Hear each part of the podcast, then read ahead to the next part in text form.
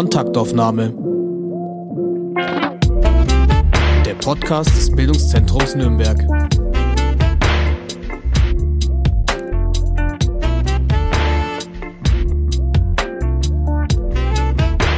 Herzlich willkommen bei der neuen Ausgabe unseres Podcasts. Heute zu Gast bei uns Anna Osicki, sechsundzwanzig Jahre alt, die sich mit vierundzwanzig Jahren entschieden hat, ihr Bein amputieren zu lassen, und schon dieser erste Satz lässt es erahnen, dass es sich um eine ergreifende Geschichte handelt. Aber was Anna ganz besonders macht, ist, wie sie mit ihrem Schicksal umgeht. Hallo! Hallo! Ich möchte am Anfang erzählen, wie ich auf dich aufmerksam geworden bin. Denn man kann über dich zum Beispiel durch die Dokuserie Cyborgs auf Instagram erfahren. Ausgestrahlt wurde sie vor einem Jahr schon. Ja. Und äh, jetzt auch in der A R D-Mediathek zu sehen. Oder man kann dir auf Instagram begegnen. Wie viele Follower hast du? Das ist eine gute Frage. Ich glaube, hundertvierzigtausend. hunderteinundvierzigtausend. Ich habe so. nachgeschaut. Ist, ist das nicht unglaublich? Man kann dich auch auf TikTok finden, und das wird jetzt umwerfend. Wie viele Follower hast du dort? eins Komma sechs Millionen. eins Komma sechs Millionen. Schwer zu glauben, aber alles wahr. Und ich aber, bevor ich all das erfahren habe, habe dich eines Tages in Nürnberg einfach spazieren gesehen. Oh. Und ähm, ich war von deiner Ausstrahlung sowas von beeindruckt, denn du bist wirklich eine Erscheinung. So ist mir dieses Bild in Erinnerung geblieben. Eine junge, wunderhübsche Frau, die unglaublich selbstbewusst mit einer Hightech-Beinprothese sehr graziös durch den Hans-Sachs-Platz läuft äh, und so viel freundliche Lebensfreude ausstrahlt wie kaum jemand anders. Und sofort habe ich mir gedacht damals, ich möchte so gerne mit dir sprechen, und ich wusste natürlich noch nicht, dass du so ein Medienstar bist. No. Süß. Umso schöner, dass wir hier jetzt uns gegenüber sitzen und sprechen werden. Ich freue mich sehr, dass du mit uns deine Geschichte teilen möchtest. Allerdings habe ich gleich am Anfang etwas Bedenken, weil ich weiß, dass du die Geschichte bereits so oft erzählt hast. Wie geht es dir dabei, wenn du immer wieder aufs Neue zu dem November zweitausendsiebzehn gedanklich gehen musst? Mir geht's gut. Ich mache das wirklich mit ganzem Herzen. Ich bin so froh, dass ich damit Menschen erreichen kann und Mut schenken kann. Und ja, ich bin mit ganzem Herzen dabei. Na, das ist ja toll. Das ermutigt mich auch, die Fragen zu stellen, die du schon so oft gehört ja. hast. Also fangen wir tatsächlich noch mal kurz mit diesem äh, siebzehnten November, als du ganz normal in die Arbeit gegangen bist. Und dann? Genau, ich hatte Spätschicht, habe in der Pflege gearbeitet und habe in der Spätschicht Knieschmerzen bekommen. Und bin daraufhin nach der Spätschicht in die Notaufnahme, und ich konnte halt einfach nicht mehr gehen. Ich hatte solche Schmerzen und wollte einfach nur noch Hilfe. Und dann hieß es, okay, wir sehen uns um null Uhr im O P. Mhm. Und dann wird eine Kniespiegelung gemacht. Und die Kniespiegelung war keine gute Idee wahrscheinlich, Nein. würdest du heute sagen, oder? Im Prinzip weiß man es nicht. Mhm. Ne? Man will einfach, dass einem geholfen wird, und man stimmt dann zu. Mhm. Was jetzt letztendlich das Aus- der Punkt war dafür, kann ich leider nicht sagen. Mhm. Aber es war natürlich im Nachhinein, bereut man schon ein bisschen gemacht zu haben. Tatsächlich, weil dann wurde nach dieser Kniespiegelung festgestellt, dass du Bakterien im Knie hast. Genau. Ja. Und dann hat eine ganz schlechte Zeit für dich angefangen. Mhm. Wie lange hat es gedauert? Uh, ich glaube, drei Jahre intensiv im Krankenhaus mhm. und ich glaube, fünf Jahre, nee, vier Jahre, wann war jetzt die Ampute? einundzwanzig, mhm. Ende einundzwanzig. Bis dahin ging auch der Weg. Ich war immer wieder im Krankenhaus und mhm. immer wieder Operationen und so weiter und so fort. Ja. Mhm. Und normal laufen konntest du dann nicht mehr? Nein, schon am nächsten Tag nach der Kniespiegelung nicht mhm. mehr. Ich hatte ein steifes Bein. Und ich weiß noch, der Arzt kam rein und meinte, warum liegt das Bein so gerade da? Und ich so, ich kann es nicht mehr beugen. Mhm. Und er meinte dann, nee, das stimmt nicht. Nein. Ja, und hat mich entlassen. Nein. Und das, und das fand ich so schrecklich, weil ich wirklich an mir selber gezweifelt habe. Ich, ich lag in diesem Bett und habe alles versucht, mhm. dieses Bein wieder beweglich zu kriegen. Und dann wird dir gesagt, nee, das stimmt gar nicht, das kannst du normal bewegen, ich soll mir keine Gedanken machen. Mhm. Da, da zweifelt man halt an sich selbst ein bisschen. Ja. Mhm. Und hat sich das bei anderen Ärzten auch wiederholt? Diese Idee, dass das psychisch ist, eingebildet ist? Nein, also man hat dann in Narkose probiert, das mhm. Bein zu beugen, mhm. weil man sagt, da ist alles ausgeschalten, du kannst nicht dagegen steuern. Und auch da ging gar nichts. Also mhm. es war wie ein Brett. Und das war dann auch der Moment, wo man mir endlich geglaubt hat, dass, ja, dass es steif ist. Mhm. Und dann hast du mehrere Jahre, also drei Jahre ungefähr oder vier Jahre sogar, mhm. über dich alles Mögliche ergehen lassen. Über dreißig Operationen, ja. Unglaubliches Leiden. Wird es eigentlich vom normalen Leben mehr oder weniger abgeschnitten, oder? Ja. Und wann tauchte die Idee der Beinamputation zuerst auf? Also ich meine, wie viel Zeit verging äh, zwischen den allerersten Überlegungen in dieser Richtung bis zu der endgültigen Entscheidung und der Operation? Also am Anfang war es schon immer mal wieder Gespräch, also seit mhm. zweitausendachtzehn circa. Aber mhm. ich wollte es nicht. Jedes yes. Mal, wenn es irgendwer aufgekommen ist, habe ich gesagt, nein, das wird schon wieder, das kann ja, ja nicht sein. Man, man kann so vieles medizinisch mittlerweile, warum kriegt man dann kein Bein mehr beweglich? So, mhm. das wollte ich einfach nicht wahrhaben.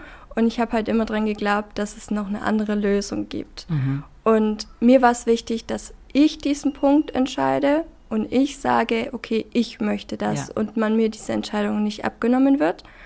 Und ich glaube, intensiv habe ich mich dann zweitausendneunzehn, Ende zweitausendneunzehn, Anfang zweitausendzwanzig damit befasst, wo ich gesagt habe, okay, ich äh, werde jetzt nochmal verschiedene Ärzte aufsuchen, nach Meinungen fragen. Und wenn die auch der Meinung sind, man kann da nichts mehr machen, eine Amputation wäre am sinnvollsten, dann informiere ich mich, was diesen Weg betrifft.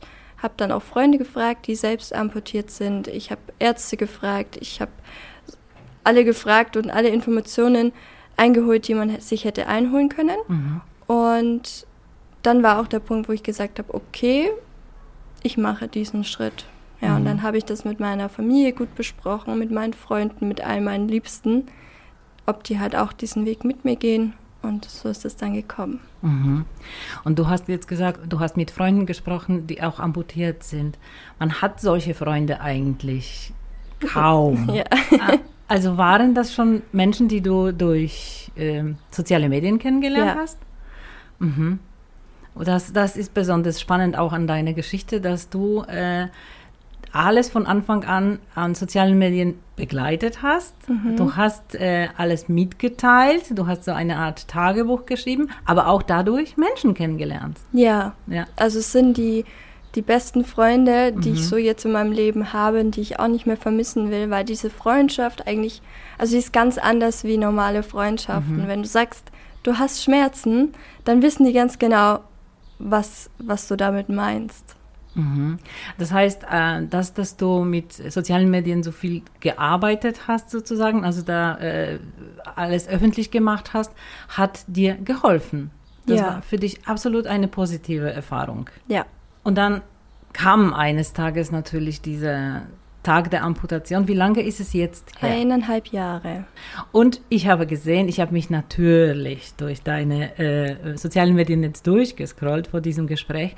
Und dann äh, habe ich gesehen, dass du vier Tage nach der Operation, nach der Amputation, nach Hause entlassen würdest. Ja. Wie kann das sein? Das habe ich mich auch gefragt. Mhm. So, ich dachte, ich liege da mindestens eine Woche. Mhm. Und dann, ich weiß noch, ich glaube, einen Tag später, nach der Amputation, da bin ich meine ersten Schritte gegangen, halt auf Krücken. Schon das ist unglaublich. Ja, und dann einen Tag nochmal drauf, am zweiten, da bin ich dann Treppen gestiegen. Und dann hieß es, okay, Sie können morgen nach Hause. Und ich so, was? Ja. Ich wirklich, ich war völlig überfordert. Mhm. Ich fand's schön, mhm. aber man hat natürlich auch Ängste, weil du kommst nach Hause und alles ist anders. Mhm. Und erstmal war ich nicht so überzeugt und dann kurz darauf dachte ich mir aber, zu Hause geht's einem erstens viel besser. Mhm. Ich habe meine Liebsten wieder bei mir und es wird schon alles gut werden. Und im Prinzip habe ich mir dann zu viele Gedanken gemacht, weil wo ich zu Hause war, war natürlich manches nicht so leicht von Anfang an, aber es war nicht so schlimm, wie ich es mir vorgestellt habe. Mhm. Und was war das Komplizierste am Anfang? Mit Krücken, mhm. weil du konntest nicht mal eben ein Glas von A nach B tragen. Mhm. Du konntest äh, so viele Dinge, ich, ich kann die gar nicht mehr so wiedergeben, mhm. aber es ist allein nur, wenn du duschen willst, wenn du ba- in die Badewanne möchtest oder, oder, oder. Es sind so viele Dinge. Treppen, das war ja, dachte ich mir, mhm. wie soll ich diese Treppen da hochkommen? Ja. Natürlich hast du es im Krankenhaus ein-, zweimal probiert, aber wenn du dann zu Hause bist und keine Unterstützung oder irgendjemanden neben dir hast, der dich anleitet, dann ja. stehst du da und denkst dir, okay. In welchem Stockwerk wohnst du? Jetzt hat im ersten, jetzt geht's. Aber damals? Im vierten. Und mit Aufzug? Mit Aufzug, mit Aufzug aber, aber. Der ist auch gerne einige Wochen ausgefallen. Oh, mhm. Und genau da, wo dann die Amputation war, ich glaube, der Aufzug war sechs Wochen oder so kaputt. Mhm. Und dann hatte ich vier Stockwerke plus nochmal zwei wegen Tiefgarage, also sechs Stockwerke insgesamt. Danach, ich konnte nichts mehr machen. Mhm. Da hast du auch wirklich überlegt, gehst du jetzt raus oder bleibst du lieber zu Hause, weil ich das körperlich einfach noch nicht hinbekommen habe. Mhm. Jetzt kann ich vielleicht was äh, aus privatem Leben verraten. Ich glaube, das machen viele Leute mit dir, ne? Dass sie dir gleich eigene Geschichten yeah. erzählen. Und vielleicht auch, warum äh, mich deine Erscheinung so beeindruckt hat damals. Äh, nämlich mein Bruder hatte kurz davor einen Motorradunfall und sein Fuß wurde siebenmal gebrochen. Und wir haben, kann man natürlich nicht vergleichen und trotzdem ein bisschen schon, diese Erfahrung, wie das ist, wenn man auf einmal so unbeweglich wird ja. und das Leben komplett anders meistern muss. Und diese ganzen Erfahrungen, von denen du jetzt erzählst, haben wir auch mitgemacht. Plus natürlich diese psychische Belastung, ja. die dann so unglaublich ist. Und dann habe ich dich so strahlend gesehen und ich dachte, ja, es geht alles, wunderbar. Ja, doch, es geht auch alles.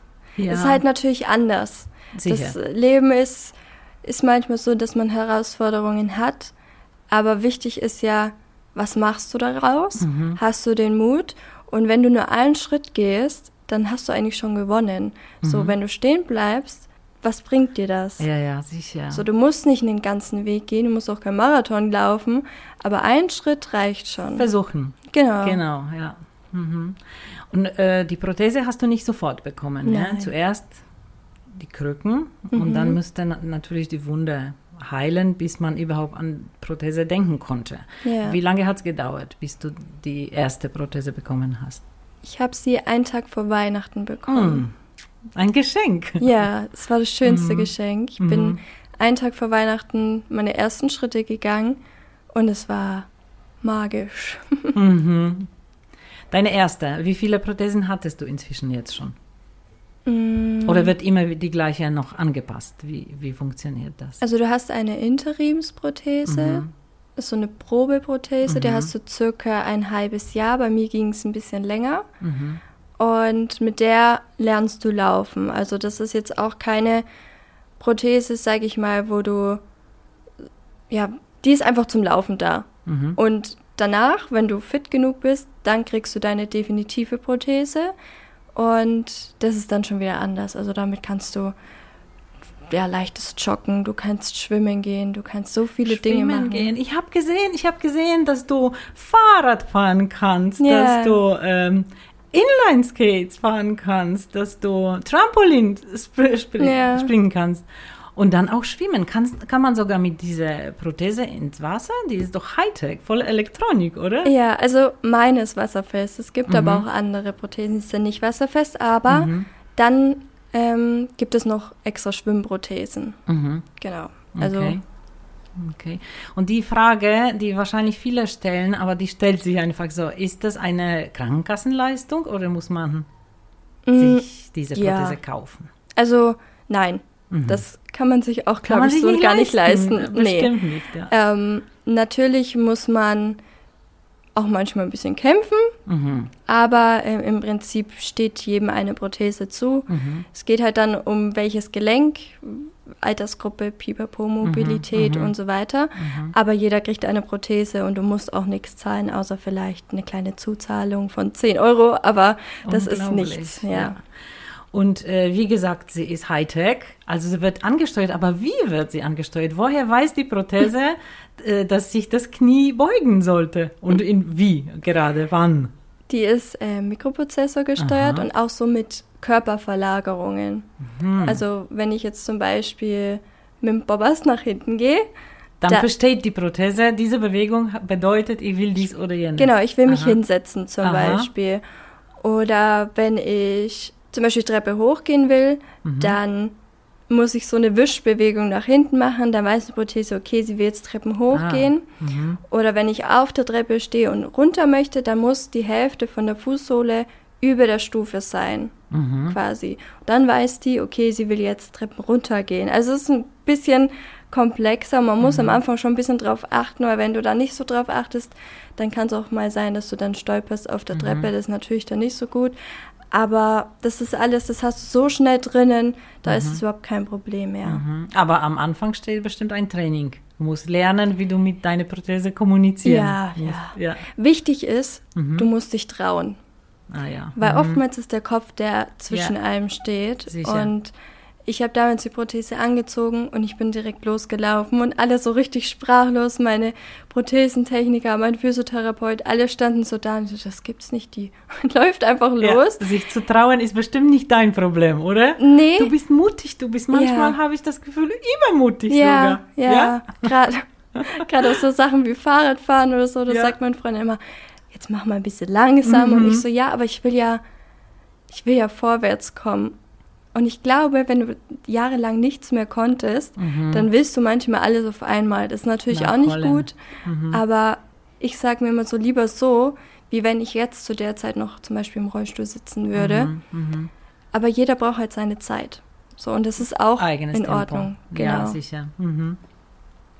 Und wenn man sich deine Videoberichte anschaut, wirklich mit diesen ganzen Übungen, die du mal, Kopfstand, Kopfstand yeah. machst du auch. ähm. Dann wird es auch deutlich, dass du dir auch zur Aufgabe gemacht hast, Trost und Hoffnung Menschen zu geben. Ja. Äh, die vielleicht jetzt in ähnlicher Situation, aber lange noch nicht so viel Kraft und Mut wie du haben. Das heißt, erst waren die sozialen Medien deine Unterstützer und dann gibst du sozusagen das zurück, was du bekommen hast. Ja. Sind äh, deine Follower für dich eine anonyme Gruppe? Sind so viele? Oder entwickeln sich da einzelne individuelle Beziehungen oder Dialoge und einzelne Personen werden dann sichtbarer? Oh, es ist schwierig. Also ich kann es manchmal gar nicht realisieren, dass mir so viele Menschen mhm. folgen. Das ist ja so, ich denke mir, ich bin ein ganz normaler Mensch, wie jeder andere auch. Und ich merke das dann immer erst, wenn ich zum Beispiel durch die Straßen gehe oder mhm. so und mich dann Leute ansprechen und so teilweise auch weinen, weil die so glücklich sind, dass sie mich gerade sehen und dann nach einem Bild fragen, dann realisiere ich das erst. Ich so, ah ja, da war ja was. Mhm. Ähm, deswegen, ich kann das jetzt gar nicht so beantworten. Ich bin dankbar über jeden Menschen, der da an meiner Seite ist und mich da begleitet hat, weil man bekommt täglich so viele Nachrichten, mhm. so viele süße Nachrichten, mhm. also so Hass und sowas gibt's bei mir gar nicht, wo ich auch so glücklich bin. Nein, gar nicht. Und da bin ich wirklich so stolz und so glücklich, dass das wirklich so ist. Also ah, das wäre dann später auch meine Frage, weil äh, ja. ich sehe schon diese ganzen positiven Seiten, die die sozialen Medien für dich bedeuten. Aber natürlich hat Internet und soziale Medien haben natürlich diese ja. dunkle Seite. Und die gibt es zumindest in, in Form von Hassnachrichten bei dir Nein. überhaupt nicht. Das ist so schön Nein. und toll. Ja, ich Da bin ich mhm. auch sehr froh. Ich glaube, sonst ja. würde ich das gar nicht so gerne machen. Ja, genau. Und selbst wenn mal, wenn mal irgendwas kommen sollte, das ist dann auch kein Hass, mhm. sondern eher so ein blöder Kommentar oder so. Die gibt es aber schon, oder? Alle paar Monate mal mhm. einer, aber es ist kein Hass. Mhm. So, ist eher so unüberlegt. Unüberlegt, das würde ich sagen. Nicht böse gemeint, genau. sondern manche Leute haben vielleicht ein bisschen weniger Empathie und ja. verstehen nicht, was sie mit manchen Sätzen genau. einrichten ja. können. Ja, das stimmt, ja. Ähm, aber, äh, dass soziale Medien eine negative Seite haben, ist klar. Ja. In der letzten Ausgabe der Zeitschrift Die Zeit gab es ein Titelthema jetzt. Achtung, TikTok. Mit einem Leitartikel TikTok toxisch. Ja. Es ging zum Beispiel darum, dass äh, düstere Videos werden auch, viele werden veröffentlicht und dann mit einem Algorithmus, mhm. wenn jemand schon angefangen hat, was Trauriges anzuschauen, kriegt er immer mehr traurige, depressive, ja. runterziehende äh, Videos zu sehen. Und das ist so eine Art Rabbit Hole, dass man reinfallen kann und kaum rauskommen kann. Das stimmt. Oder es gibt auch diese grausamen Challenges mhm. an den Kinder teilnehmen und zum Teil sogar daran sterben. Also schon wirklich ganz extreme, böse Sachen. Ich sehe es an meiner mhm. Nichte, die ist neun. Ah ja. Und sie nutzt schon TikTok, aber sehr überwacht. Mhm. Sehr, sehr überwacht. Und äh, sobald wir irgendwas sehen, sofort löschen, weil mhm. ähm, da muss man schon dahinter sein. Das ist eigentlich keine Plattform für Kinder. Nee, es ist eigentlich sagen. offiziell nicht zugelassen, genau. dass Kinder da teilnehmen. Ja. Aber, aber es ist klar, dass ganz viele Kinder drin sind. Ne? Ja, ich habe mhm. gesagt, wenn das, ist natürlich, wie gesagt, wenn sie jetzt nur mich anschaut, weil mhm. die ist so stolz auf ihre Tante, klar. dann ist der Rhythmus auch ja. anders. Und wie gesagt, wir sehen alles, was, was sie macht, was sie sieht. Mhm. Aber ähm, gut ist es nicht. Mhm. Und ähm, da muss man wirklich dahinter sein, wenn man das dann Ja. Für, ja, akzeptiert. Aber das wissen nicht alle Eltern oder Mensch, erwachsene Menschen nee. verstehen auch nee. das Medium nicht nee. ganz oft. Mhm. Ja, weil die sind so der Meinung, das ist eine Plattform, da sind lustige Videos drauf. Richtig. Mhm. Aber so war es mal, wo, mhm. es, wo TikTok noch nicht TikTok war, sondern quasi eine andere Plattform. Mhm. Da war das so, da hast du äh, noch lustige Videos gedreht und so Musik quasi so... so getan, als würdest du singen, so Lip-Sing, mhm, aber mittlerweile ist es mhm. mittlerweile ist es gar nicht mehr so. Ja, ja, und das ist super wichtig, dass auch Eltern lernen, damit umzugehen, weil verbieten lässt sich das nicht wirklich. Nein. Die Kinder werden es irgendwo schon anschauen. Und, genau, und dann machen sie es heimlich. Und dann machen sie es heimlich. Dann ist, ist es besser, wenn das betreut wird. Genau. Ja. Ja, aber Medienkompetenz auch bei Erwachsenen ist schon so eine Geschichte. Ja.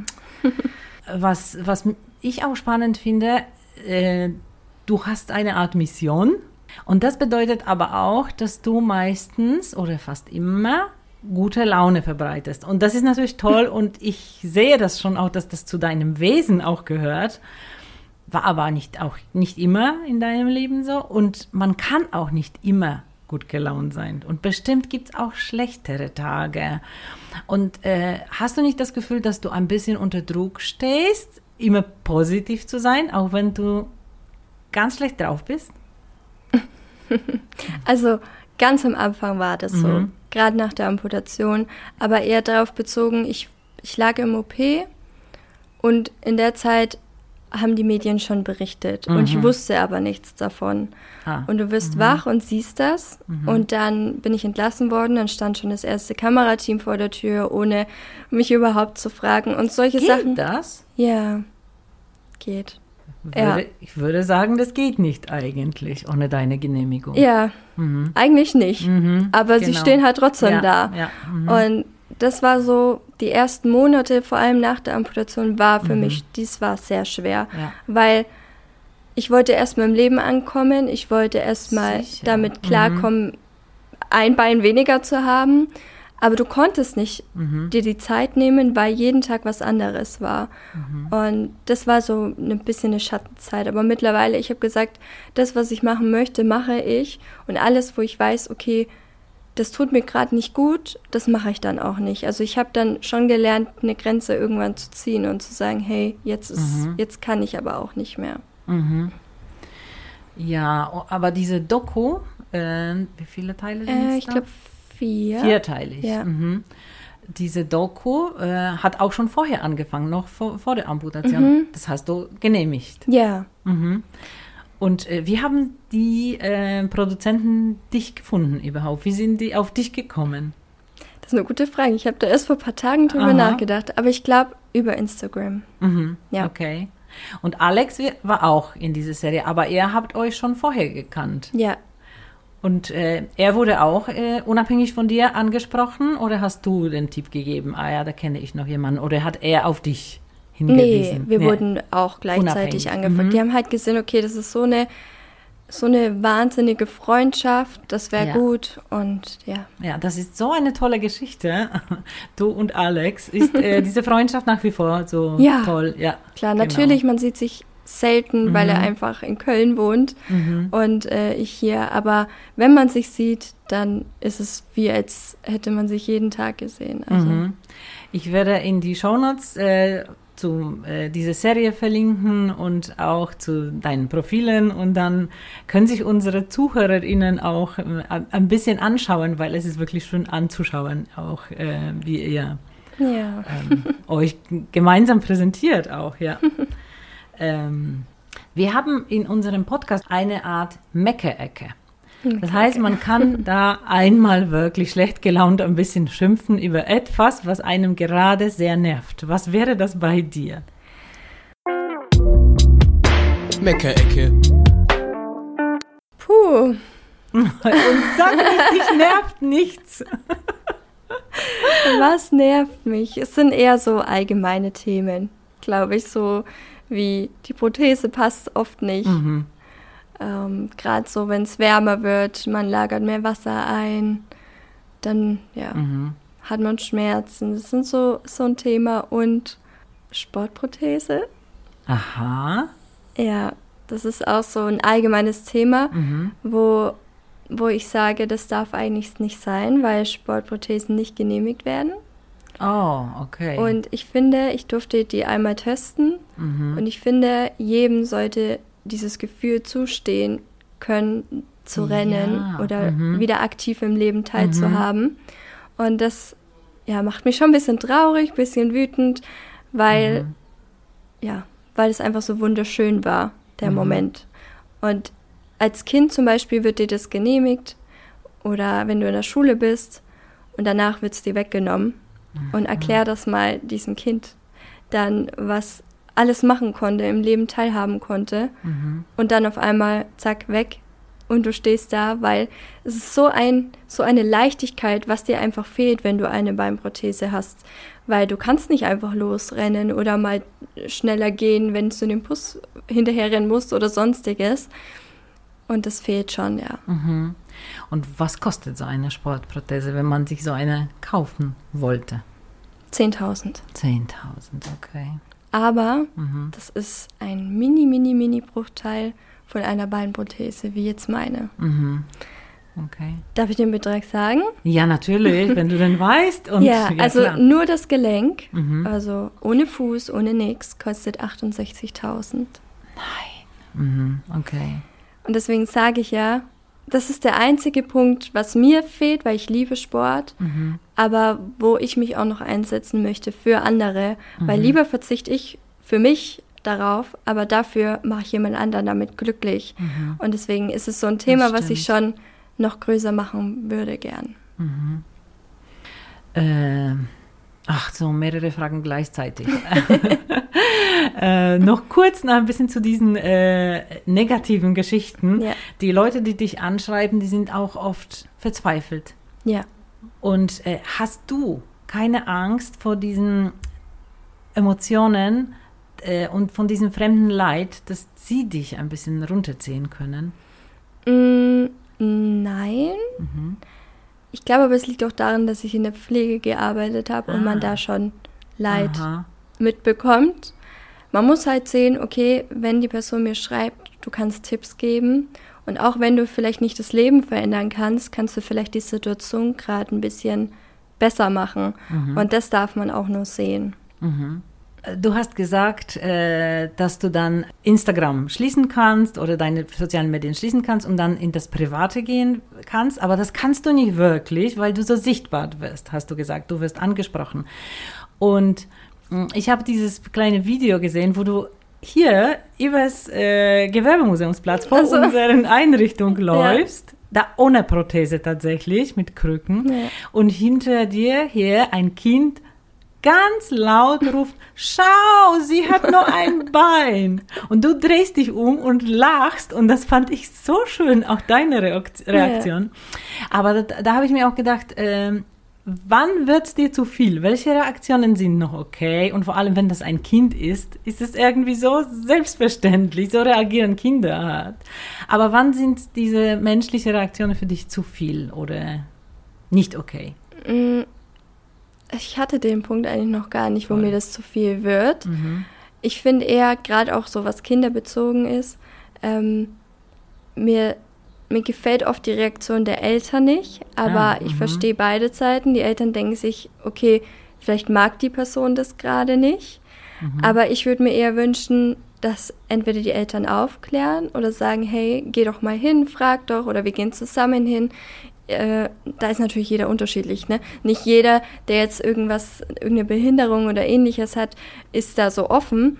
Aber ich finde, wenn man aufklärt, dann gerade für Kinder ist es irgendwann nichts mehr Besonderes. Dann sehen die den Menschen so, wie er halt ist. Mhm. Ob er jetzt ein Bein hat oder zwei Beine oder gar keins, das spielt dann keine Rolle mehr. Und dieses, teilweise hast du so Reaktionen, wo die Eltern das Kind wegziehen und, sage ich mal, schimpfen. Mhm. Und das finde ich halt so schade, weil du ja. siehst es halt nicht jeden Tag. Also ja. ich hätte genauso reagiert als Kind, wenn da auf jemand, wenn da so jemand halt vorbeiläuft mit einem Bein weniger, dann hätte ich auch gesagt, boah, die hat nur ein Bein, Mama. Mhm. Dann würde ich aber nicht sagen, oh, wie kannst du nur sowas sagen, weil das Kind ist halt erstaunt, es sieht es halt nicht jeden Tag. Mhm. Und dann liegt es halt an den Eltern, es richtig. richtig zu erklären oder mhm. auch, wie auch immer. Ja, man sieht definitiv nicht jeden Tag äh, so eine Person, zum Beispiel auch mit glitzernder Prothese. Deine ist be- besonders schmuck gemacht. Ja. Und äh, wirst du dann auch tatsächlich so angesprochen? Kommen Leute und sagen, ach komm, lass drüber sprechen oder kannst du mich aufklären oder kannst du mir was dazu sagen oder stellen direkte Fragen. Passiert das auch oder wirst du nur angeschaut? Selten, also Aha. eher angeschaut. Mhm. Aber zum Beispiel am Wochenende, das fand ich so süß, da kam auch eine Omi zu mir mhm. und äh, meinte, hey, meine, mein Enkelkind ist so fasziniert von deiner Prothese, können wir oder könnt ihr zusammen ein Bild machen oder kann ich ein Bild von mhm. euch beiden machen? Sie trägt auch eine Beinprothese schon von Baby an halt, oh. mhm. so auf die Welt gekommen mhm. und die war so fasziniert von dieser Prothese mhm. und das fand ich so süß, dass sie sagt, hey, können wir vielleicht ein Bild zusammen machen, mhm. ohne dass sie mich kennt oder Ähnliches. Das, ja, fand ich schön. Das stimmt, ja. Ähm, du bist Influencerin. Äh, heißt das, dass du damit Geld verdienst? Oh, und kannst du von diesem Geld leben oder ist es nur ein kleiner Nebenverdienst? Mm, man kann gut davon leben, mhm. aber es ist nicht mein Ziel. Mhm. Also es war es noch nie. Mhm. Äh, ich will wieder in die Pflege zurück. Das ist mein größter Wunsch. Und das soll auch mein Beruf weiterhin bleiben. Und heißt aber nicht, dass ich das andere nicht gerne mache oder nicht weiterhin mache. Auf mhm. jeden Fall. Aber ich will noch mehr Gutes tun und ich will noch mehr Menschen erreichen. Mhm. Und wenn ich beides zusammen machen kann, ich glaube, dann bin ich der glücklichste Mensch. Und wie stehen die Aussichten? Mhm, fraglich. Ich mhm. weiß es nicht. Jetzt gerade noch nicht. Ich mhm. muss erst mal schauen, dass die Prothese passt, dass ich wirklich auch jeden Tag aufstehen kann und sagen kann, okay, jetzt passt sie, mir geht's gut, weil so, wenn ich jetzt halt wieder in den Beruf gehen würde, ich wäre alle zwei Tage krank und das wäre dann mhm. auch nicht Sinn der Sache. Ja, sicher. Mhm. Wie sehr unterscheidet sich die Anna vor der Krankheit von der heutigen Anna? Also ich meine an deine Persönlichkeit, ja. was hat sich da geändert oder nichts? Doch, ich bin viel glücklicher. Ich meckere nicht so viel oder ich meckere vielleicht über andere Dinge, ähm, aber ja, ich bin viel offener und viel offener auch fürs Leben, mhm. ja. Da öffnen sich noch zwei äh, Ecken in unserem Podcast gleichzeitig, also außer Mecker-Ecke haben wir noch eine Ecke für Glücksmomente. Was oh. macht dich besonders glücklich? Glücksmomente. Einfach, dass ich wieder eine, äh, zwei Beine habe. Auch wenn das jetzt nicht mein mhm. Bein ist, aber es ist irgendwo ja mein Bein. So. Mhm. Und ich glaube, einfach diese Leichtigkeit wieder zu haben, jeden Morgen aufzustehen, zu sagen, okay, ich kann wieder gehen, ich kann wieder Treppen gehen. Das, das wäre nie wieder so gewesen. Und jeden Tag mhm. stehe ich auf und denke mir, ich bin so froh, dass ich diese Amputation gemacht habe. Das klingt blöd. Für jeden, ich glaube, wer wünscht sich das? Aber wenn, überraschend. Genau, ja. aber ich glaube, wenn man dann das mal auf die Jahre bezieht und mhm. darauf, dass es nie wieder gewesen, also dass ich das nie wieder hätte so erleben können, mhm. das macht einen so glücklich. Mhm. Ja, man schätzt natürlich das Leben völlig anders. Ja. Ne? Ja. Ja, und die äh, letzte Ecke, die wir äh, bei uns haben, heißt äh, gerne lernen. Wir sind natürlich eine Bildungseinrichtung und bei uns geht es hauptsächlich ums Lernen. Und übrigens, äh, wenn du hier vorbeiläufst, kennst du überhaupt das Bildungszentrum? Hast du überhaupt je einen Kurs bei uns besucht? Nein. Nein? Okay. Da reden wir noch gleich. Also ich kenn's, aber ja. ich habe... Nein. Mhm. Aber wo, womit verbindest du das? Was sind deine Assoziationen? Was, was kann man an so einem Bildungszentrum machen? Vielleicht auch Fortbildungen? Ja, also das, das Erste, was normalerweise bei solcher Frage einfällt, ist bei meisten Personen äh, Sprachkurse. Mhm. Und das haben wir tatsächlich. Alle möglichen Sprachen kann man bei, bei uns lernen. Echt? Ja. Spannend. Aber was würdest du gerne, so frei, unabhängig vom Bildungszentrum, yeah. jetzt, wenn du frei noch was lernen könntest und Zeit hättest, und was würdest du gerne noch lernen? Oh, das ist eine gute Frage. Gerne lernen. Du hast ja so viele Sachen komplett neu lernen müssen. Ja. Yeah. Ja. Und fällt dir im Moment nichts ein, dann habe ich vielleicht ein paar Ideen. Schau mal. Da wird mit Sicherheit was dabei sein. Ich habe so eine Ahnung. Da bin ich gespannt. Aber natürlich, ähm, vor unserem Gespräch äh, haben wir einen kurzen, äh, kurzen Spaziergang durch die Stadtbibliothek gemacht. Und auch auf, dem, mh, auf der Musiketage yeah. ist mir schon aufgefallen, dass du äh, besondere Sachen magst. Das habe ich vorher nicht gewusst. Aber ich habe gedacht, zum Beispiel... Äh, Ja, ich weiß nicht, ob das erste auf der Liste was für dich wäre. Da haben wir Sachbuch des Monats. Also jeden Monat besprechen wir ein Sachbuch. Im, im Juni haben wir zum Beispiel ein Comicbuch äh, zu Sachbuch des Monats mhm. erklärt. Und da wird in diesem Buch äh, in kurzen, gezeichneten Geschichten über Frauen gesprochen, die eigentlich unbekannt blieben, weil sie im Schatten von ihren Männern standen. Mhm. Wäre zum Beispiel ein Vorschlag. Oder wir haben ein Literaturfestival und zur Eröffnung kommt Doris Dörrie und macht eine Lesung und sie sagt, Leben, Schreiben, Atmen, das gehört alles zusammen mhm. und gibt auch Tipps, wie man Bücher schreiben kann. Das, also perfekt. Das wäre vielleicht was für dich, weil... Ich möchte ein Kinderbuch schreiben. Du möchtest ein Kinderbuch schreiben. Ich finde es super spannend. Wir ja. haben jede Menge Schreibkurse. Ich zeige dir dann ja. später, was wir da im Programm haben. Oder zum Beispiel im September haben wir einen kriminalgeschichtlichen Rundgang durch die Nürnberger Altstadt unter dem Titel Mörder, Fälscher, Messerstecher. Also die Stadt aus einer völlig anderen Perspektive mhm. kennenzulernen. Wir haben auch Sommermalkurse. Ich weiß nicht, ob Malen dein Zeug ist. Ich zeichne ist. schon seit Kind an. Schau mal her. Und ich, fünf Sachen habe ich mir nur aufgeschrieben, aber wir haben natürlich tausende von Kursen. Yeah. Das letzte, was auf meiner Liste steht, heißt Selbstkompetenz und Selbsterfahrung. Selbstverteidigung gegen negative Informationsflut. Vom richtigen Umgang mit negativen Nachrichten. Mhm. Wichtiges Thema. Wichtiges Thema. Ja. Bei uns kann man auch Theater spielen lernen, singen, Stimmbildung. Wir haben Popcorn. Wahnsinn. Angebote ohne Ende. Was wäre von dieser Liste für dich am interessantesten? Auf jeden Fall mit Musik. Mhm. Bücher schreiben, aber auch malen. Ich mag alles. Ja. Schau dir die Sachen an. Vielleicht sprechen wir dann später darüber und vielleicht... Ich würde dich gerne einladen zum einen Kurs, Danke. Zum Ausprobieren. Ja, immer gern. Ich bedanke mich für das Gespräch und hoffe, dass die Aufnahme geklappt hat. Ja, vielen, vielen Dank. War schön. Ciao. Tschüss.